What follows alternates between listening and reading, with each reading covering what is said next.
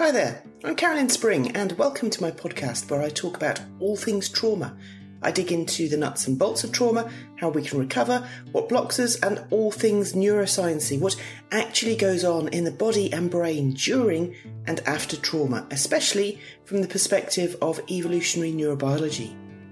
This podcast is for anyone who's experienced trauma or anyone who knows someone who has, which is pretty much everyone. For more podcasts, blog posts, books, and training, check out my website at carolynspring.com.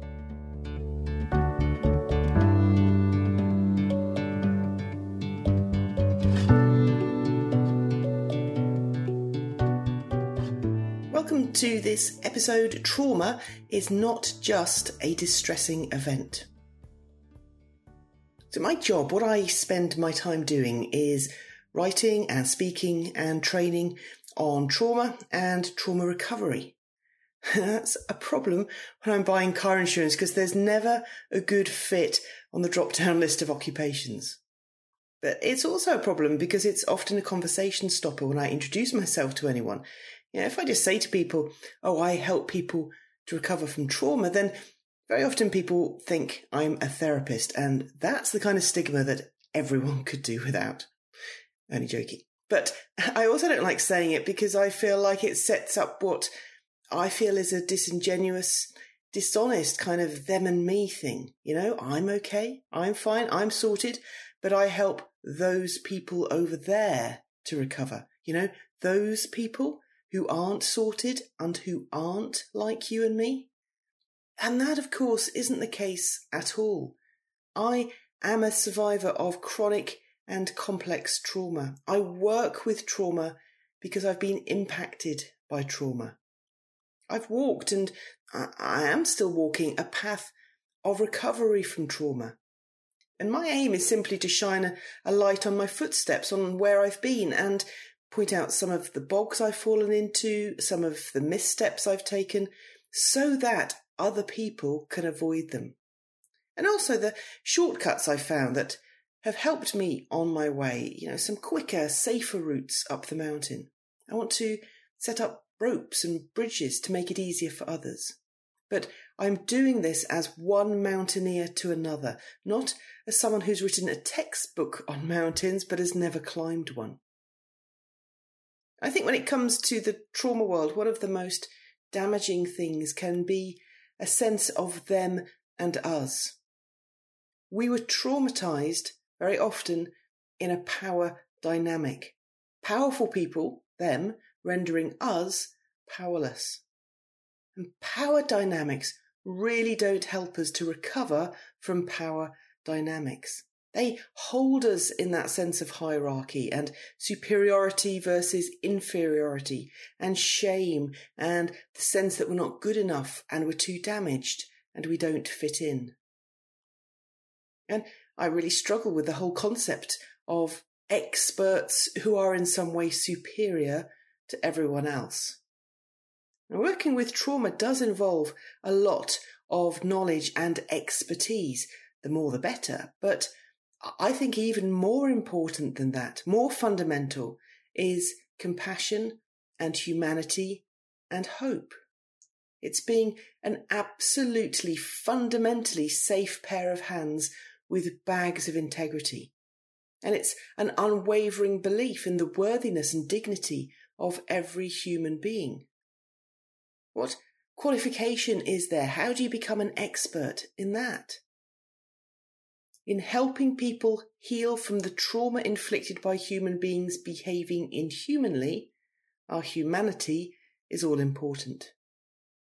Our ability to sit unflinchingly with someone in their distress and treat them with dignity and respect is far more important to me than the ability to write an essay on it. And I have no interest in pretending to anyone that I'm just one of the sorted people over here helping the unsorted people over there. That's not how I view the world, it's not how I view people, and it's not a paradigm I'm at all comfortable with. Everyone is unsorted. Everyone is climbing a mountain. Everyone is falling in bogs. They're just different mountains, different parts of the mountain, and deeper or gunkier or more lethal bogs. Therefore, whenever I talk about what I do, I always try to throw in the qualifier that I do what I do because of what I've experienced, that I am a trauma survivor too. Now, obviously, in every conversation I have in life, I can't give a rundown and explanation of what I mean by that. I can't explain what trauma, when, how it affected me, where I'm at in terms of dealing with it. So I just have to put this big, vague word trauma out there and hope, usually against all hope, that I'm more or less on the same page as the person I'm speaking to. Actually, of course, a lot of the time I realise that no, we're not on the same page. We're not even in the same chapter. Whether we're in the same book is even sometimes up for debate. So, for example, I was once trying to explain to an older gentleman what I do. I said that my work involves writing and training to help people recover from trauma. I expected him to change the subject, but instead he seemed unexpectedly and unreasonably interested, even delighted in what I'd just said. He broke into this huge smile. His face went all kind of soft and wrinkly with excitement, and he said, Oh, really? That's wonderful. That's what my niece does. So then it was my turn to smile broadly, and all the possibilities ran through my head about what exactly his niece did. Was she a writer? Was she a therapist? Was she a psychiatrist? Was she the CEO of a charity working in domestic violence? Did I perhaps even know her? Said, Oh, really? What, what does she do exactly? do you know what he said? He said she works in insurance and she does all the claims and things when, when people have had car accidents. She's very good at it. So I was like, great. Yes, very, very valuable work. Uh, how, how long has she been doing that for? Because what I wanted to say was, you? What you talking about? That's not what I do at all. That's not what I mean by trauma. Although, of course, car crashes can involve trauma. But it's certainly not what I mean by what I do to help survivors. So, you know, I just let it slide. I let him effuse with evident pride about his super clever niece who'd had two promotions in the space of a year. And I didn't ever explain to him more about what I do or why I do it. So when I talk about trauma, I'm aware that it's not always what other people in society mean by trauma.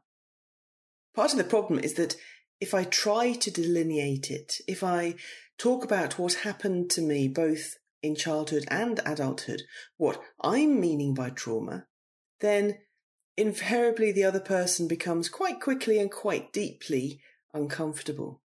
It'd be a serious case, I imagine, in their mind of TMI, too much information. And I'd feel, as I have done on many occasions in the past, that I'm going on about it, and that by doing so, I'm demonstrating that I'm not over it. Because this apparently is the holy grail of acceptance in society. We can be tolerated as having experienced trauma as long as we've got over it, as long as we've put it behind us, as long as we've moved on, as long as we're not stuck in the past.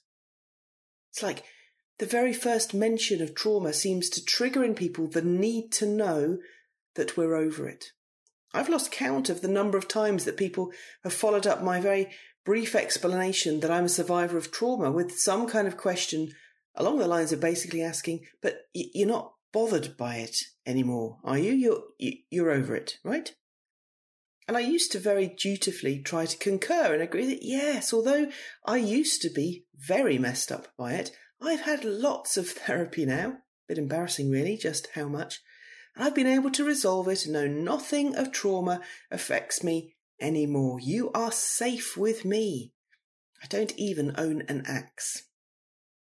Because that's how it makes you feel that people are assessing you to see how dangerous you are, or at the very least making sure that you're not going to dump your problems on them and expect them to fix them. Which, of course, is ironic because the vast majority of us don't want to talk about what happened to us, and certainly not with someone who doesn't get it. Now, a couple of years ago, I was dating a guy for a little while. That would make a podcast series in itself. And uh, things were going quite well, not least because he had a very big tractor. And I thought for some reason that I ought to fess up before things went any deeper. Now, even the language of that, the way I'm framing it, shows how much we often think of trauma as a dirty little secret. Not that something bad happened to us, but that by it having happened, it has made us bad. And we need to beg forgiveness. So, anyway, we met for lunch one day in a lovely Scottish pine clad tiny little cafe come restaurant where literally the only soft drink available on the menu was Irn-Bru. And once he'd eaten, obviously, I waited until after he'd eaten. Once he'd eaten, I broached the subject. I said I wanted to just fill him in a little bit on some of my history because it was important, I thought, for him to know. But really, the way I was handling it, the way I was setting it all up, it was like I was about to admit to a string of armed robberies or, or that I'm Boris Johnson's love child. It was coming from a place of apology and embarrassment and shame. Anyway, I gave him the sparsest of headlines, just the top level stuff. And to be fair, he was pretty good. He listened very attentively. He didn't run away.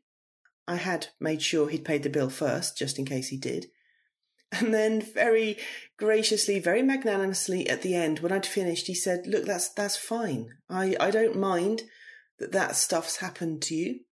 Very forgiving of him. As long as, here's the crunch, as long as you're over it. It's not going to affect you going forwards, is it? There were many moments when a little red flag was waved for me over that relationship, many little red flags that in the end led to its rather rapid demise, but that was certainly one of the biggest. It made me realize that whenever we talk about trauma, the big preoccupation that so many people have is, are you over it? I think actually, often what they're saying is, are you over it so that it doesn't bother me, so that I don't have to deal with it? That's problematic at many levels, but I think it's based on a misunderstanding about what trauma fundamentally is. Because what if the very nature of trauma is that it's something that is actually very difficult to get over? What if the very nature of trauma is such that neurobiologically we're not supposed to just get over it? Or at least not quickly. I see trauma as the adaptations that our body and brain make in an attempt to stay alive in a dangerous world. And that's why it's difficult to get over it. Because when we're faced with life threat, if our body and brain didn't take it seriously, then we wouldn't survive very long. They didn't pull out all the stops to try to keep us safe, you know, warning us with triggers and flashbacks, making us play it safe and small getting us hypervigilant for danger, forcing us to assume the worst, getting us to jump to conclusions, making us wary of other people. If we didn't do all these things, all of which are the symptoms of trauma, then our brains and bodies wouldn't be doing a very good job of adapting to danger in order to survive it. In evolutionary terms, it's the ability to adapt that promotes survival. Darwin said that it's not the strongest that survives, but the one who's most able to adapt and adjust to a changing environment. After trauma, we adapt to danger, and our bodies and brains need to make a big deal out of it. If they just whispered to us, hey, you might want to watch out for that saber-toothed tiger, but didn't insist on it, they just left it up to us to be able to choose to ignore the warning then undoubtedly we would be eaten by said saber-toothed tiger. So trauma isn't something we're supposed to get over easily. It's supposed to impact us. It's supposed to change us. That's part of why it's so hard to shift. The problem isn't with us. And that insight made me really realize why it is that when I talk about trauma, it's not often what society in general thinks of as trauma. My contention is that society thinks of trauma in terms of distressing, upsetting events, sometimes deeply distressing events, but that basically trauma equals a big, bad, scary event that for some reason, either a character defect or a chemical imbalance in our brain, we haven't been able to deal with. The bigger, the badder, the scarier it is, the more traumatic we say the event was. And that's why it can be so hard to grasp that our symptoms, what we often just bracket as mental illness, are based in trauma. Because society has this scale of big, bad, scary things that it counts as trauma. And if your experience isn't on the list, you assume it's not trauma. Basically, we think it doesn't count unless it's things like terrorist attacks and war zones and violent rapes by strangers and kidnappings and car crashes involving blood and severed limbs. Only they really count as trauma in the popular view of trauma. That sits comfortably with most people. Such events are super big and bad and scary, and that's what trauma is. Or at least that's what allowable trauma is. We'll understand when you can't get over things like that, at least for the first six months. But anything else, really, you ought to be putting it behind you and moving on pronto. So we think of trauma as a hugely shocking, scary, emotional event. We think it's all about how we felt about it. And we all know that big boys don't cry, so if you're upset by something and you're not getting over it, you're evidently either weak or mentally ill. Needless to say, that's a harsh way of viewing people. I think it's also fundamentally misguided. Or there's the other end of the spectrum where we use the word trauma to refer to anything that's even mildly distressing. So Leeds United were thrashed 5 1 by Manchester United on the opening day of the season. I know, because to my great joy I was there. And that was traumatic for the Leeds fans to watch. Now, I'll grant you that some of them were upset. I know because I was there, but they definitely were not traumatized. Being upset does not equal trauma. Neither was I traumatized when I was about 20 and I was on a coach going from London to Oxford, and a car pulling a caravan just ahead of us on the motorway lost control. It, it snaked and wobbled for a few excruciatingly slow seconds over the carriageway and then hit another car in the outside lane.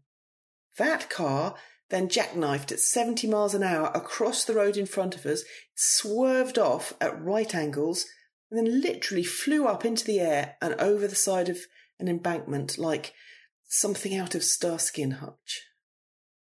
We, in the coach, narrowly avoided it and pulled immediately onto the hard shoulder. Three of us, me, the bus driver, and an off duty doctor, got out, ran down the bank, and started to recover an elderly man and woman from some very, very mangled wreckage. Now, I was distressed by that. I was upset by it. It was shocking. It was unexpected. It was horrible to see. But I wasn't traumatized by it. Partly actually because I was mobilized and able to act. I wasn't powerless, but that's another story. I was upset, but not traumatized. Two different things. So, in popular parlance, when we use the word trauma, we can end up meaning anything that is upsetting. And we cut people some slack for continuing to be upset by it if it's been a super heavy duty event. But fundamentally, we view trauma, therefore, as an emotional thing. And that's why we expect people to get over it, because sooner or later we all have to learn to deal with our emotions, don't we? Whatever we're upset by in life, sooner or later we have to calm down and move on, don't we? So why not trauma? Don't the same rules apply?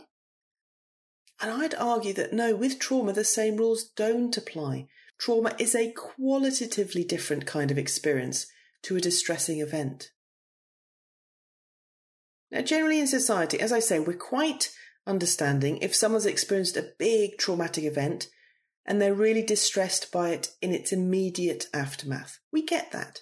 You can't get over big things immediately. Of course, you're going to be upset. Just been in a car crash on the M40? Take the afternoon off. But we do expect people to get over even big things eventually. The great saying that mostly we all believe is that time heals. So we adjust our equation to say that we need a little time to get over a little trauma and a bigger amount of time to get over bigger trauma. It's a causal, linear relationship that we should be able to plot on a graph, right? Because time heals. But here's the thing with trauma trauma messes with time in multiple ways, and time doesn't heal trauma. Time heals distressing events, or if I want to get super technical, time in REM sleep heals distressing events, but time doesn't heal trauma. Therefore, you can be as impacted by it five hours later as you are 50 years later. Time on its own makes very little difference. And anyway, trauma isn't fundamentally about being upset by something. It may involve upset, even deep distress and intense emotion, but that's not what marks something out as traumatic or not. Trauma isn't just a very distressing event. It's qualitatively different, not just quantitatively different. Trauma involves life threatening powerlessness and leads to a fundamental change in our neurobiology. There's an actual shift that goes on in our brain and our body. Such a significant shift that it is literally visible in some cases on brain scans. It is, in that sense, a physical wounding right there in our brain, whether we want it to or not, whether we're aware of it or not. Just like we can't control getting hungry when we haven't eaten, or getting hot when we've exercised, so we can't directly control the changes that trauma affects in our body and brain.